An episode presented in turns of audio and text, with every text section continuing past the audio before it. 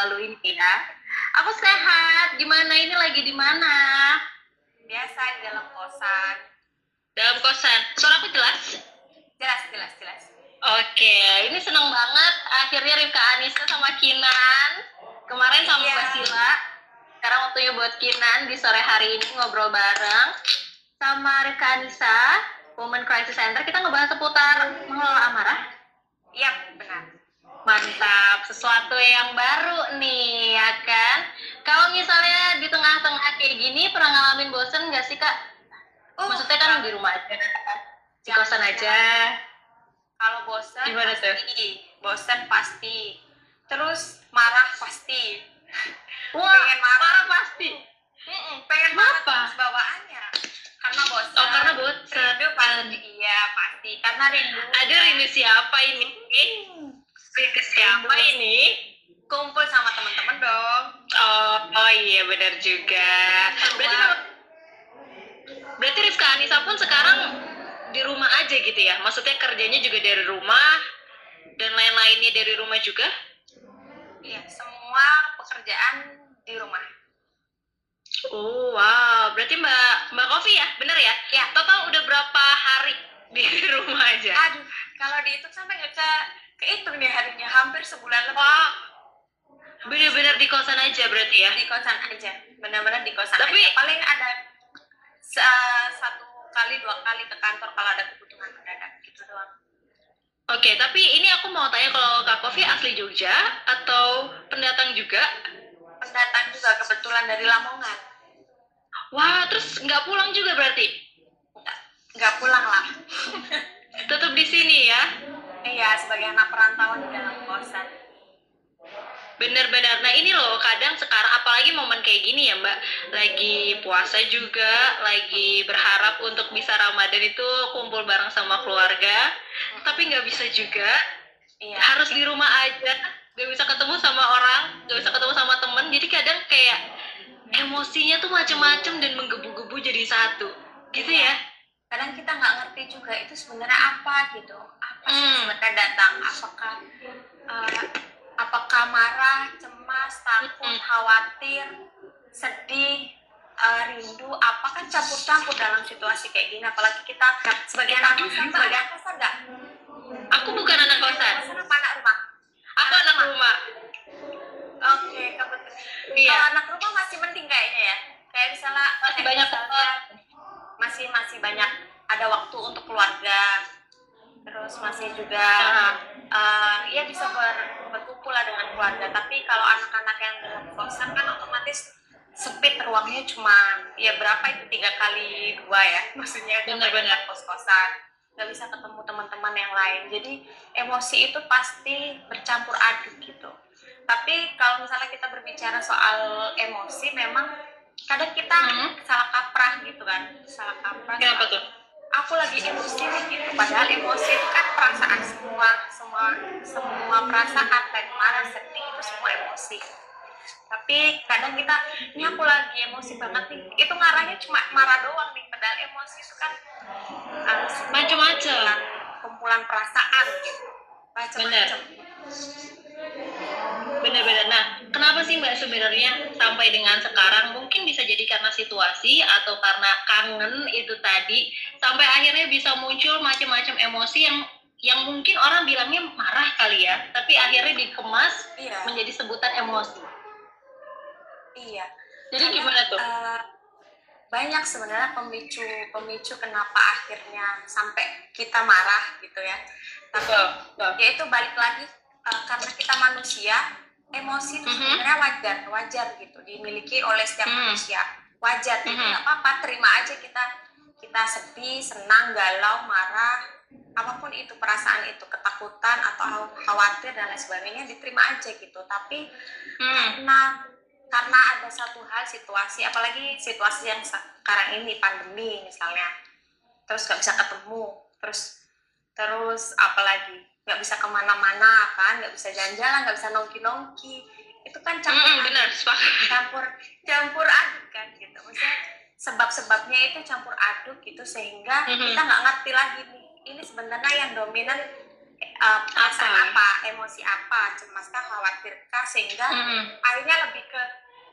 uh, akhirnya dia marah-marah pengennya banting kursi pengennya Mm. pengen makan orang gitu kan kayaknya Mm, mm, mm. jadi emang akhirnya ke perasaan-perasaan yang udah campur aduk itu tadi yang akhirnya memicu juga akhirnya uh, dia menimbulkanlah amarah itu tadi gitu karena Mm, mm, mm. kita nggak bisa meluapkan kalau sedih ditahan aja ya udahlah nggak usah sedih Bener. nggak apa-apa gitu padahal nggak apa-apa kalau misalnya sedih sedih aja gitu tapi jangan berlarut-larut gitu. Tapi memang kita harus memberikan waktu untuk kita menerima emosi kita perasaan apa pun itu gitu. Sehingga perasaan yang tidak berkumpul itu tadi itu bisa diurai gitu. Ini oh ini rasa khawatir oh ini rasa marah rasa ini. Kalau misalnya nggak bisa dipilah ya akhirnya Hmm. timbullah perasaan yang akhirnya yang lebih menonjol amarahnya yang lebih menonjol gitu nggak apa-apa kalau nggak menyakiti diri sendiri tapi kalau misalnya nyakiti diri sendiri dan orang lain kan itu yang Mm. akhirnya menjadi yang tidak baik Nah, sekarang kan ada yang bilang sebenarnya kalau marah itu Mbak sebagai satu alarm lah ya atau pengingat untuk diri sendiri bahwa bisa dibilang mungkin kita nggak nyaman sama situasinya atau ada sesuatu yang kayaknya pengen kita keluarkan tapi nggak Ya. bisa akhirnya tahan gitu ya. Nah kalau menurut Mbak Pop sendiri menanggapi yang kayak gitu gimana sih? Karena kan kalau marah dipendam kelamaan juga sebenarnya nggak baik ya, bisa ke mana-mana gitu ujung bisa ke mana malah takutnya membahayakan bisa menjadi sesuatu yang membahayakan. Nah menurut Mbak Kofi gimana nih? Eh, saya sepakat soal itu bagaimana bahwa semua perasaan itu adalah eh, apa ya sesuatu Halo? Oke, sepertinya lagi menyambungkan lagi oh dari sananya. halo Ya, Kak, masih aman? mari kita lanjut aman aman aman Iya. jadi memang eh, saya sepakat tadi Mbak Kinan eh, kalau Mhm. kalau marah itu juga salah satu upaya kita untuk bertahan dari apa pun itu Betul. gitu kalau nggak ada marah misalnya ketika situasi yang memang lagi menyerang nih gitu kan. Ada kejahatan atau apa. Kalau kita nggak marah kita nggak akan bisa bertahan. Mungkin kita bisa disakiti orang lain dicelakain Betul. orang lain gitu. Jadi memang marah pun itu sebenarnya nggak apa-apa sebagai perasaan. Tapi Hmm. bagaimana marah itu kemudian direspon sebagai tindakan itulah yang kemudian kita perlu kelola itu gitu. Mhm. yang yang kita perlu kenali oh kadang sebenarnya orang orang marah itu kan punya tanda-tanda kalau aku lagi kesel sama Betul. seseorang itu udah kayak gemeteran atau apalah di sini agak kenceng apalah gitu kalau kalau saya gitu kalau mbak nggak tahu pasti Wow, ada kalau aku, waduh. apa mbak Iya, bukan lagi. Langsung aku Mbak. Oh, Nggak pakai lama aku Mbak. Udah marah pasti mah. ada- tapi nggak play ya, itu nggak boleh.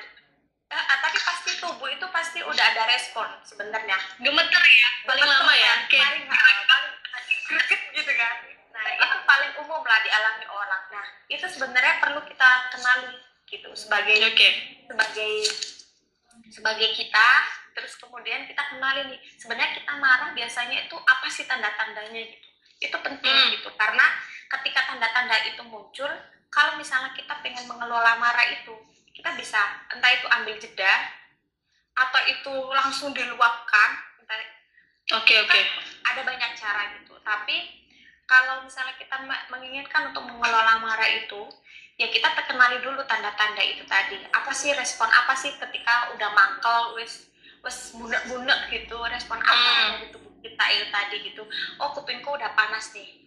Kayaknya aku mau marah nih. Kalau misalnya Oke. udah kesel kayak gitu marahnya kita habis ketika mengenali respon tubuh kita juga harus kenali apa sih sebenarnya pemicunya apakah marah karena gak ditelepon pacar gitu kan atau karena atau karena situasi rumah gitu kan Mhm. yang nggak mungkin nggak mengenakan atau apa atau situasi kerjaan atau teman gitu nah itu juga kita perlu kenali kadang biasanya kan Oke. situasi rumah yang memicu kita akhirnya marah tapi kita pelampiasannya itu mungkin ke pacar atau mungkin ke Hmm. Ke teman dan lain sebagainya. Karena kita nggak mengenali itu penyebabnya apa gitu pemicunya apa gitu. Sehingga itu tadi kita nggak kurang tepat untuk me- bukan melampiaskan tapi memang harus disalurkan amarah itu tapi dengan cara yang asertif gitu. Misalnya Oke. ya itu tadi yang memicu marah apa kita selesaikannya dengan oh karena pacar nggak telepon ya udah. Marah nggak apa-apa aku bilang aja Oh, kirain ya udah cari pacar baru. Itu enggak ya? oh boleh boleh Oh, kirain. Jangan ya. marah Jangan. jangan ditiru ya pemirsa sahabat kita Gimana, Mbak?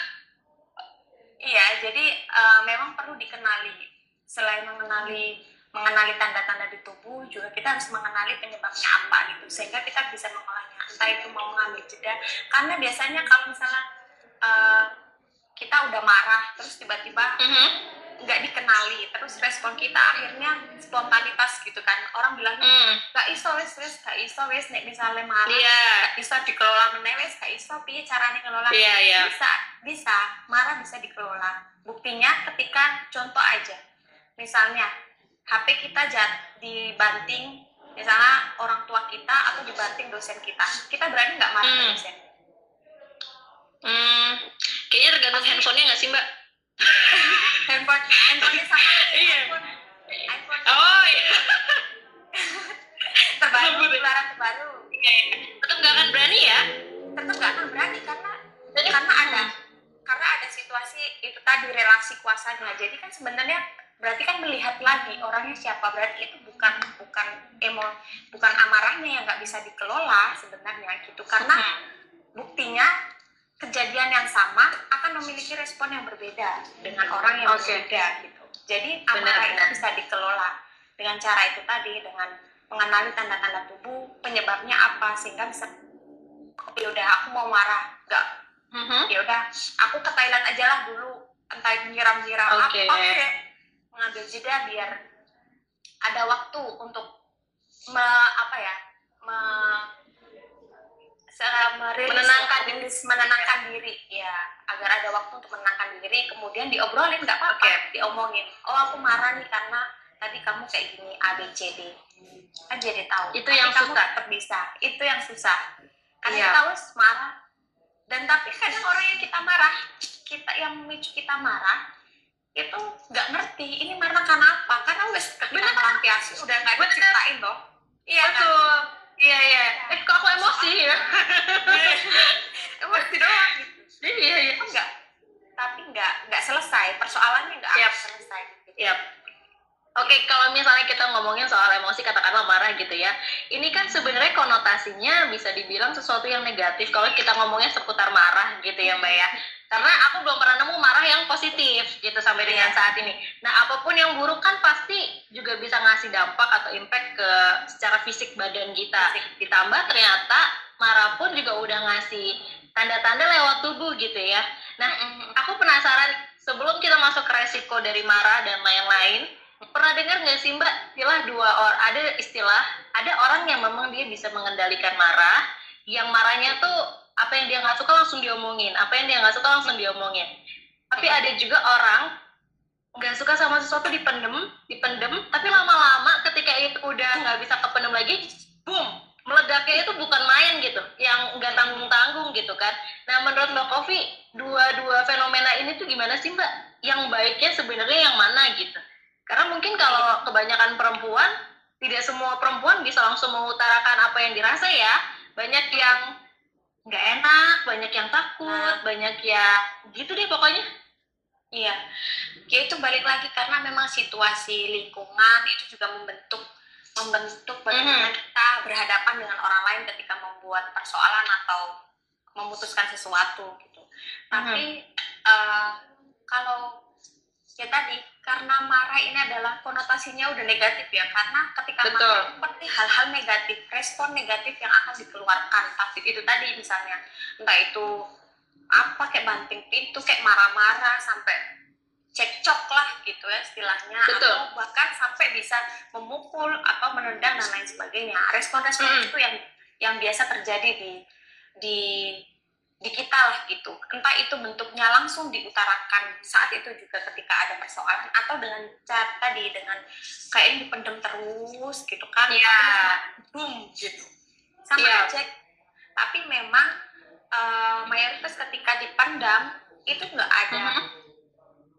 akhirnya efeknya responnya itu akan lebih besar daripada respon yang yang uh, spontan-spontan ketika ketika kejadian Oke. itu A langsung di langsung di luar apa disampaikan gitu ya disampaikan tapi kalau misalnya yang nggak nggak ada terus dipendam terus itu akan menjadi bom waktu gitu jadi Mm. itu yang akan efeknya pun akan nggak baik tadi ke kita ke diri kita tuh nggak enak kan pastinya di dalam hati pasti nggak enak banget gitu nah emang ada baiknya memang yaitu tadi eh, amarah ini perlu diselesaikan perlu dikelola dengan Oke. baik gitu sehingga tidak menimbulkan perasaan-perasaan yang nggak enak entah itu nggak enak Hmm. terhadap diri sendiri atau kepada orang lain itu tadi yang mungkin memicu memicu amarah kita gitu ya, jadi eh, tadi baik baiknya adalah dikelola dengan asertif gitu. Ketika marah dengan seseorang diutarakan aja aku lagi marah dengan kamu gitu.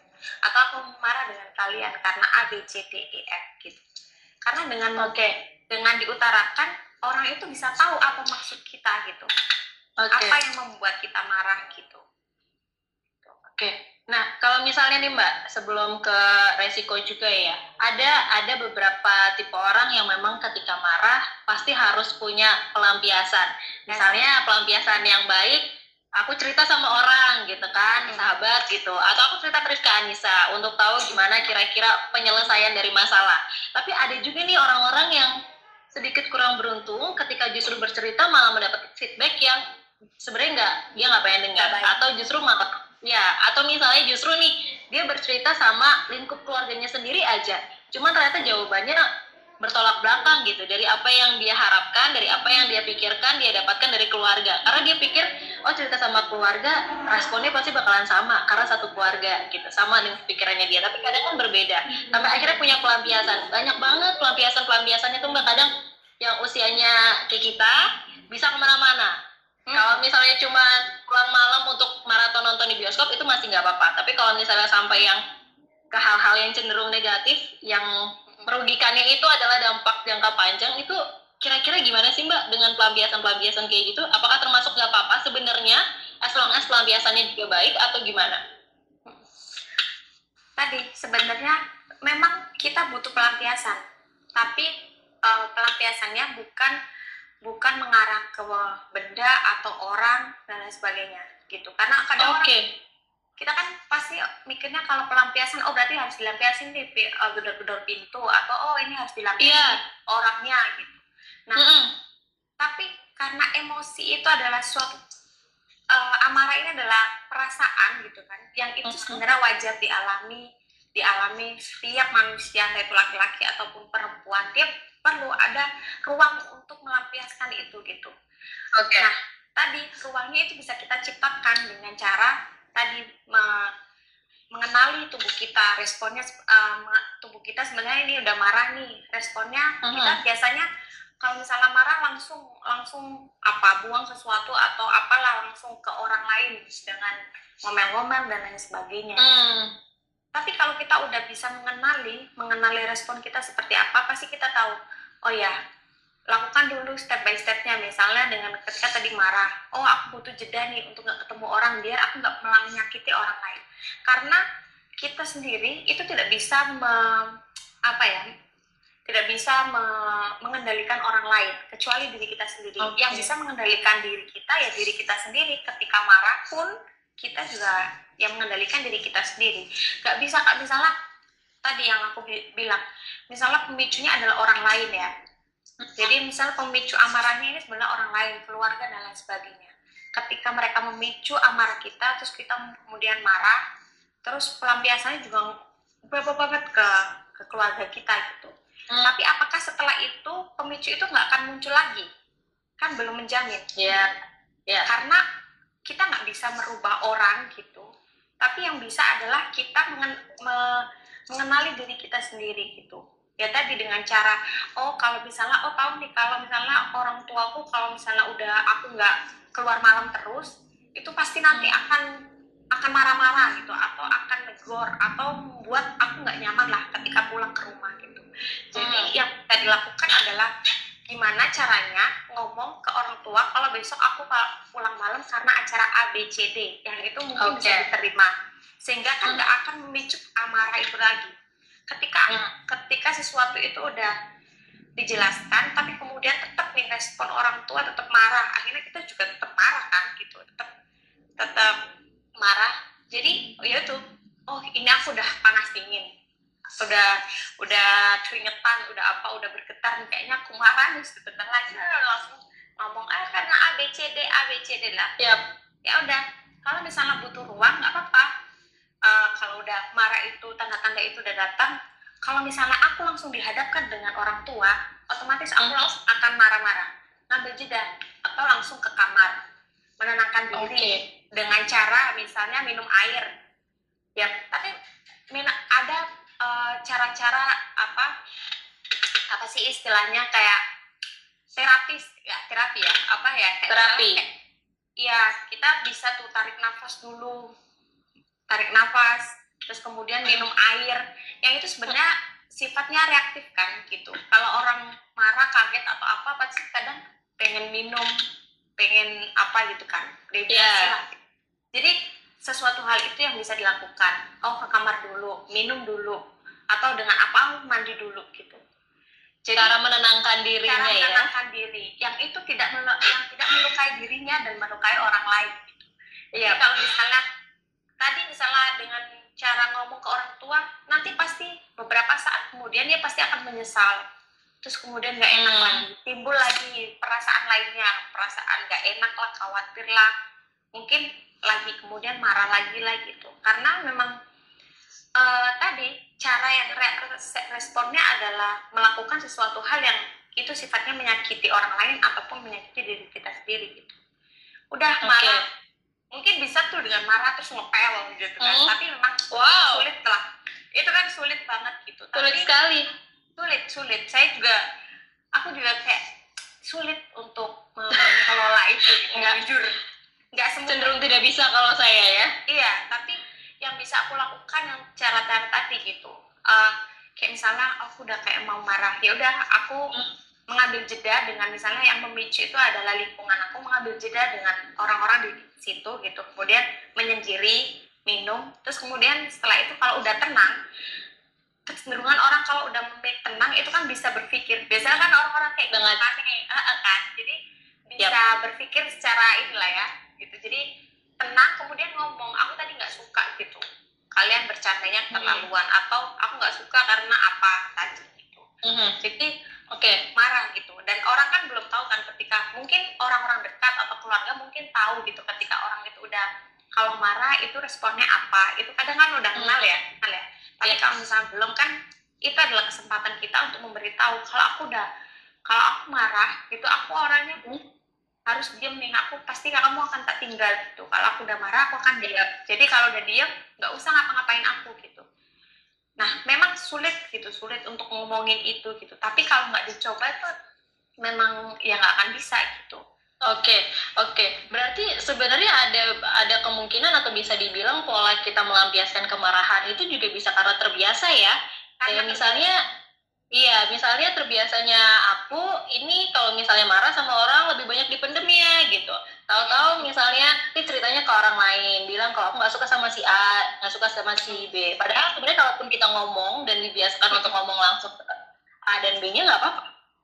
nggak apa-apa gitu nah itu kebiasaan-kebiasaan untuk ngomong ke orang lain itu memang perlu dilatih gitu bahkan ketika itu tadi marah senang kalau misalnya memang perasaan itu kadang kadang gini "Ya ampun campur aduk campur aduk nggak bisa diungkapkan nggak apa emang emang nggak bisa diungkapkan. Em, saya juga menya- menyadari bahwa segala perasaan itu nggak bisa semua dijelaskan gitu kan oleh kata-kata gitu, kata-kata. Betul. tapi memang ada yang bisa bisa diutarakan gitu meskipun itu tidak mewakili semuanya gitu. Nggak bisa mewakili Oke. perasaan itu. Tapi pasti Hmm. kita tahu tuh ini aku lagi sedih gitu oh iya ya udah aku butuh waktu sendiri. Salah apa Oke. oh ini aku lagi marah jadi nggak usah ngubungin aku lagi atau apa. Itu pasti ada gitu. Nah karena gimana cara untuk bisa kita ngomong? Pertama ya itu tadi kita kenali dulu kita gitu. Kenali diri kita kenali bentuk bentuk emosi kita itu seperti apa gitu. Responnya Oke. seperti apa. Ketika kita udah mengenali emosi kita amarah kita itu pasti akan mudah untuk ngomong tapi kalau nggak tahu kan pasti ya udah nggak benar ngerti kan gitu nggak ngerti mau mau apa yang diomongkan gitu orang aku nggak ngerti apa pun kok gitu jadi memang Berarti penting mengenali Oke, berarti sebenarnya pun tubuh kita secara alami udah ngasih alarm bahwa kita mau marah ya. Alarm. Ini udah bisa. Iya. Ya, berarti ini bisa jadi peringatan juga kalau memang ada sesuatu yang yang seenggaknya buat kita kayak kurang nyaman gitu lah. Mungkin udah harusnya untuk mundur dulu gitu kan. Tapi Mbak, dulu ya orang yang udah atau yang lagi marah atau yang udah marah itu akan muncul satu overthinking, pikiran yang bakalan ke mana-mana gitu. Dan kadang sebenarnya pikiran itu belum tentu akan terjadi atau belum tentu bakalan seperti itu, tapi kemudian itu yang akan memupuk lagi, yang justru malah menjadi bibit gitu untuk makin duh marahnya. Jadi itu gimana sih Mbak untuk kita overthinking ini muncul ketika kita memang lagi marah ya. Nah untuk Marah. menghilangkan si overthinkingnya inilah, apakah memang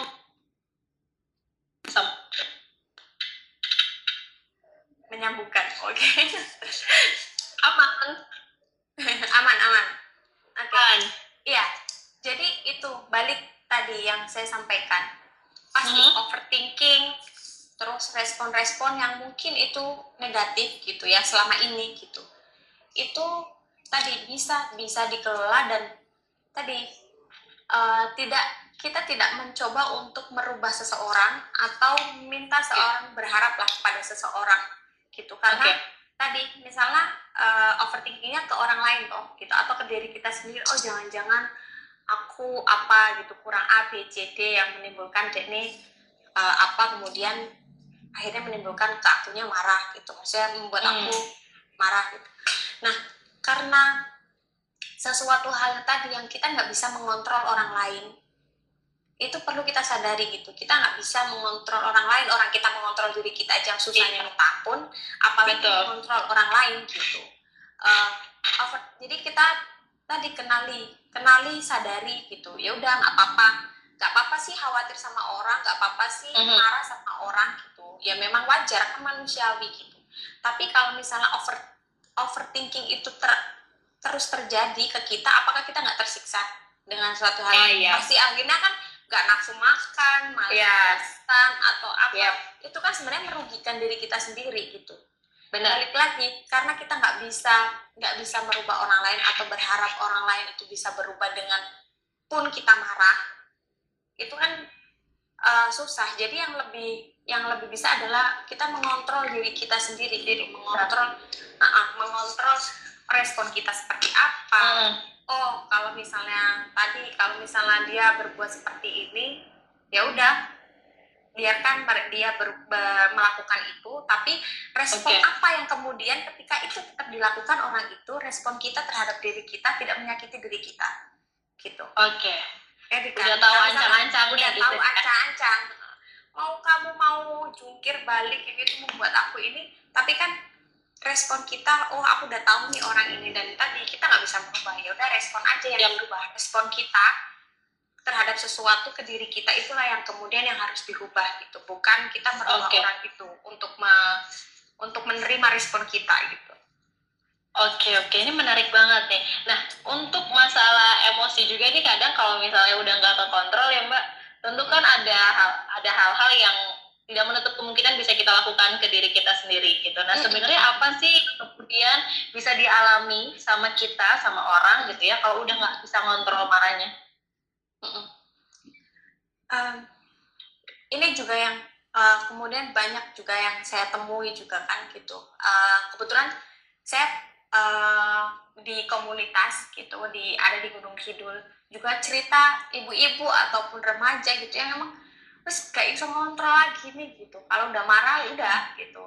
Semuanya itu terjadi gitu kan. Terus terjadi entah itu ngomong anaknya ataupun mukulin anaknya entah itu ngomong bojone bahkan ngusir bojone atau apa itu pasti Wow. terjadi. Karena maksudnya karena tadi balik lagi dia nggak mengenali dirinya gitu. Dia nggak mengenali Iya.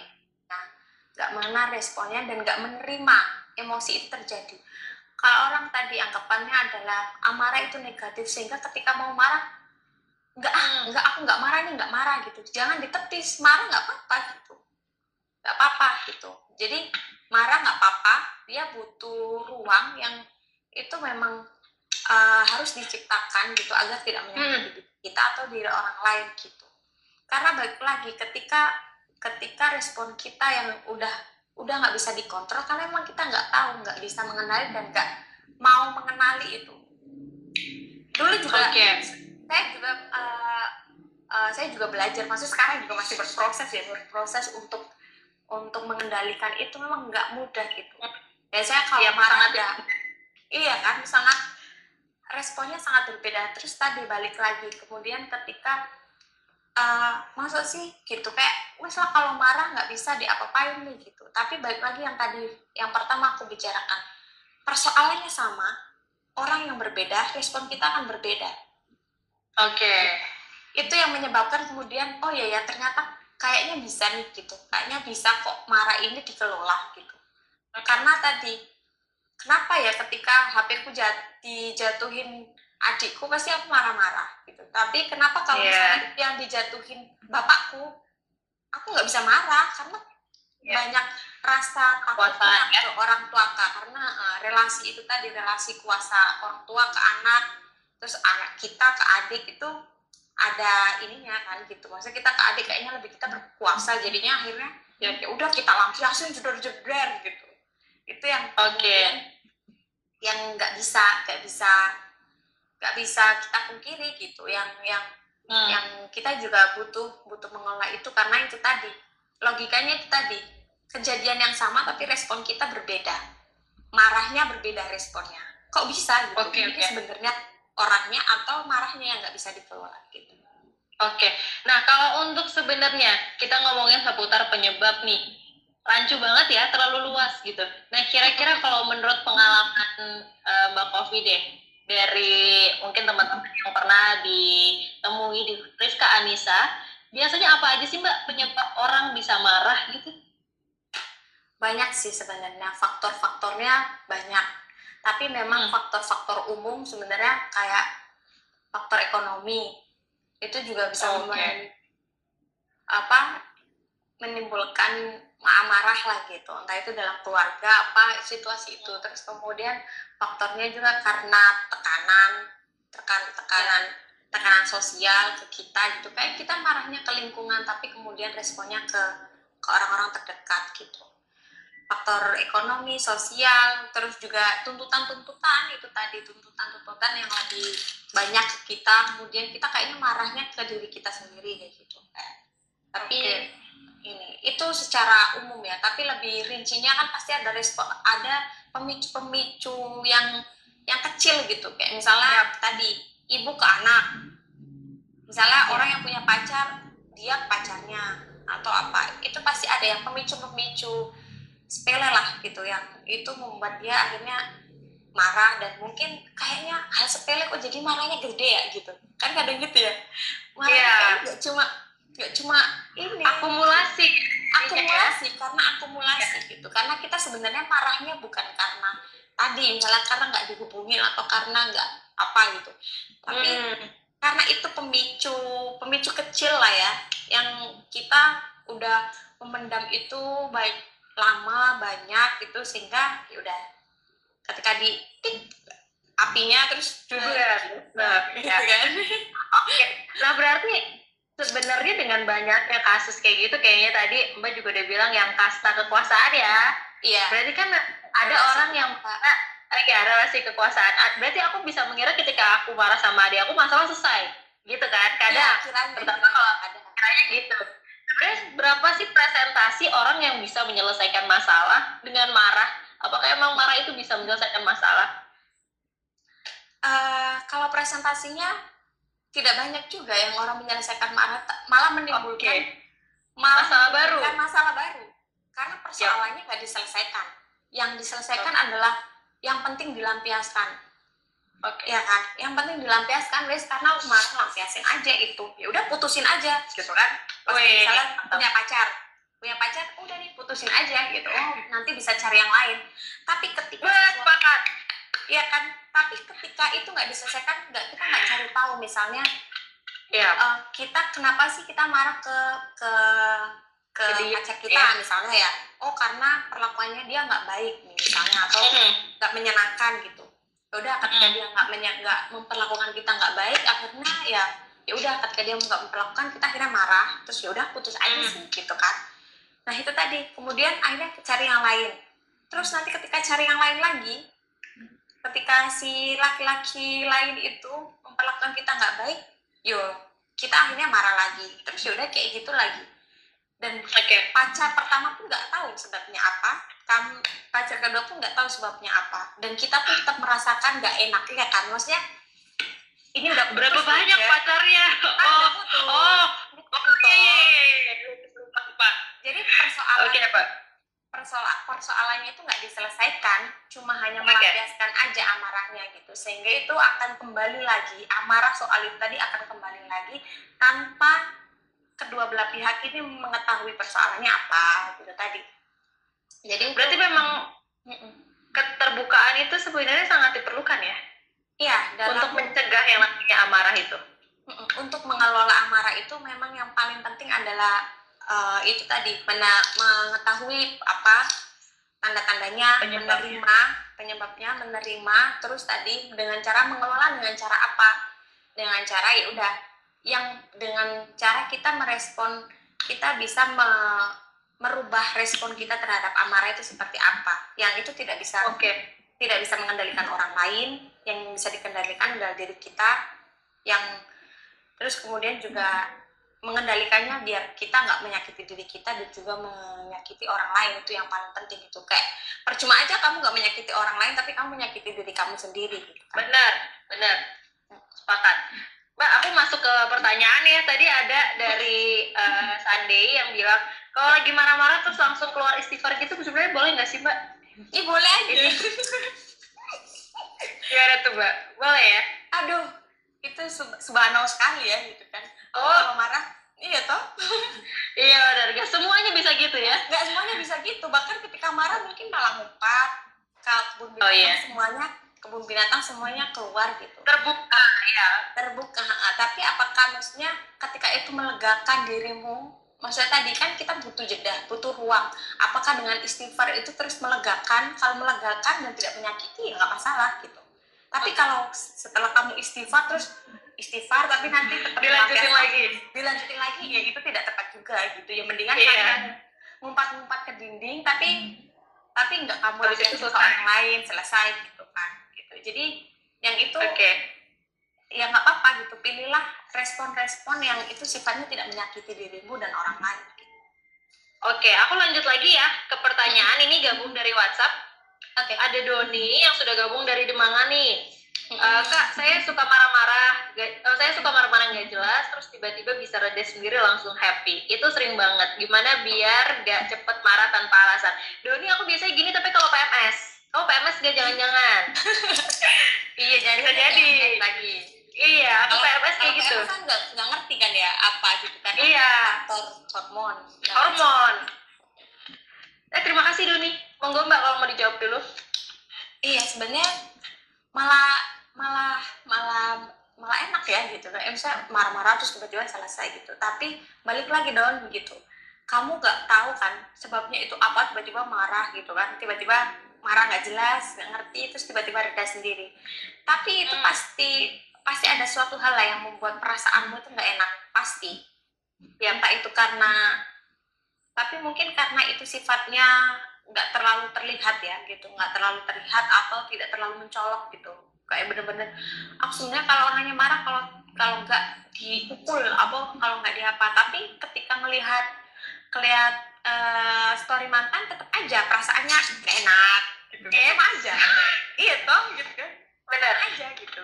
Dan itu nggak terlihat yang itu pemicu-pemicu itu yang yang kita nggak kenali gitu. Jadi awas-awas aja don gitu. Mungkin mungkin itu akan datang lagi perasaan-perasaan amarah yang nggak jelas yang nggak ngerti. Tapi sebenarnya itu ada pemicunya yang mungkin Doni belum mengenali itu gitu. Jadi coba aja. Oh biasanya kalau marah-marah nggak jelas nggak mungkin kan tiba-tiba eh, habis habis bangun tidur terus marah.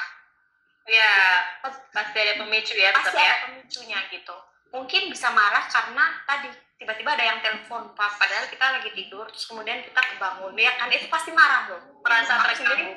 terganggu gitu. Pasti ada sesuatu emosi yang yang bercampur di situ yang akhirnya menyebabkan kita marah nggak jelas dan lain sebagainya. Gitu pasti ada gitu. Oke, aku lanjut ke pertanyaan berikutnya. Eh, ini dari Sinta yang udah gabung dari Jalan Kaliurang. Wah seru, ada live IG sama Kak Kinan. Hai Sinta, kamu mau tanya ke Rifka Anissa? Oke, ternyata ke Rifka Anissa. Rifka Anissa itu seperti life coach atau LSM, terus bisa curhat sama mereka juga nggak kak gitu? Terima kasih. Oke. Sinta. oh makasih Sinta sobat Ista baik-baik ya emang ya hmm. Soalnya deh. Emang Iya, semua, emang semua. uh, Rifka basicnya adalah Women Crisis Center gitu yang uh, jadi dia basicnya Women Crisis Center gitu yang dia memang pokoknya ke pelayanan gitu. Jadi sebenarnya kalau uh, dan pelayanannya adalah soal isu kekerasan ini kekerasan terhadap perempuan dan anak gitu.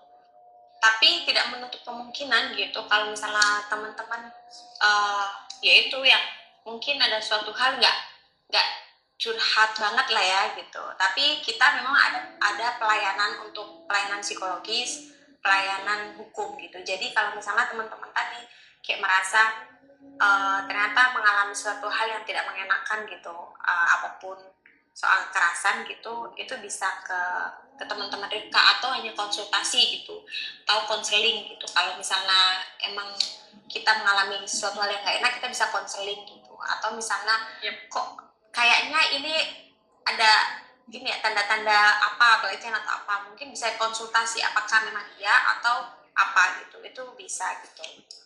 Rifka Kak. Anissa hadir untuk teman-teman yang takut untuk berbicara gitu ya. Karena kadang Iya, kan suka takut untuk ngomong sama orang sama teman takut diledekin Iya. takut dibully Rifka aja. Aman.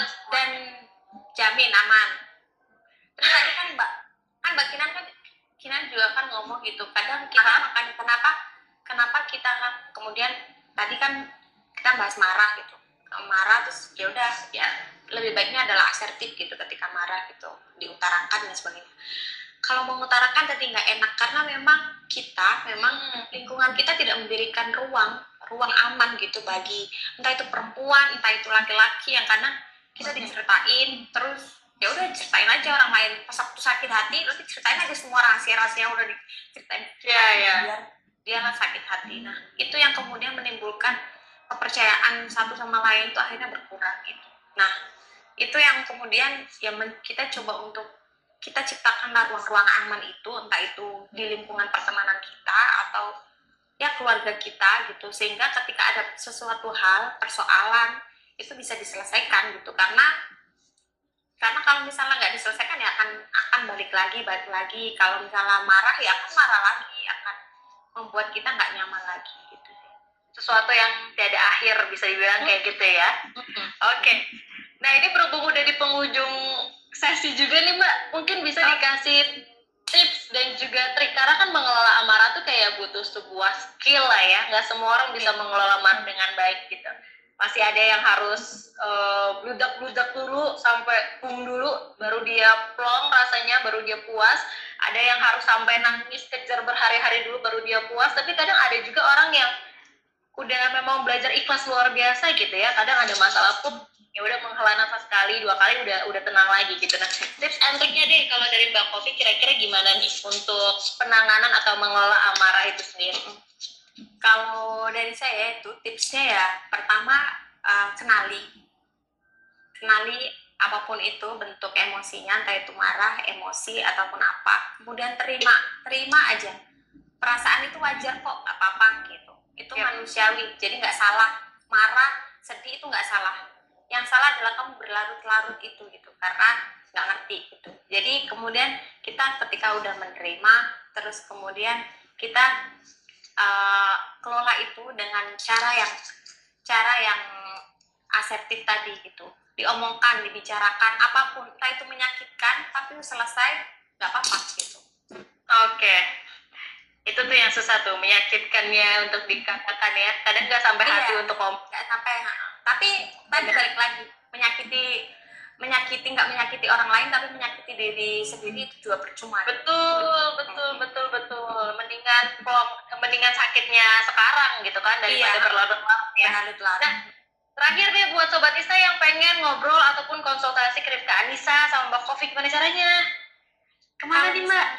aduh kalau misalnya kalau misalnya ke Rifka Anissa bisa langsung eh, ngubungin di di IG-nya Rifka Anissa itu udah ada call centernya kalau misalnya teman-teman mengalami suatu hal yang tidak mengenakan bisa langsung konsultasi ke Rifka Anissa gitu kalau misalnya ke pribadi cek aja IG Nur Wih Mantap.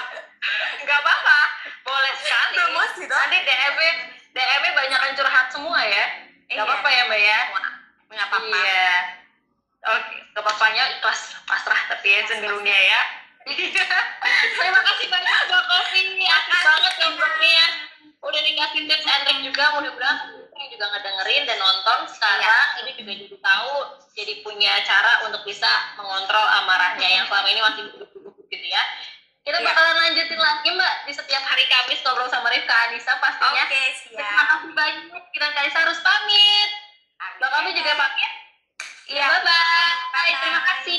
makasih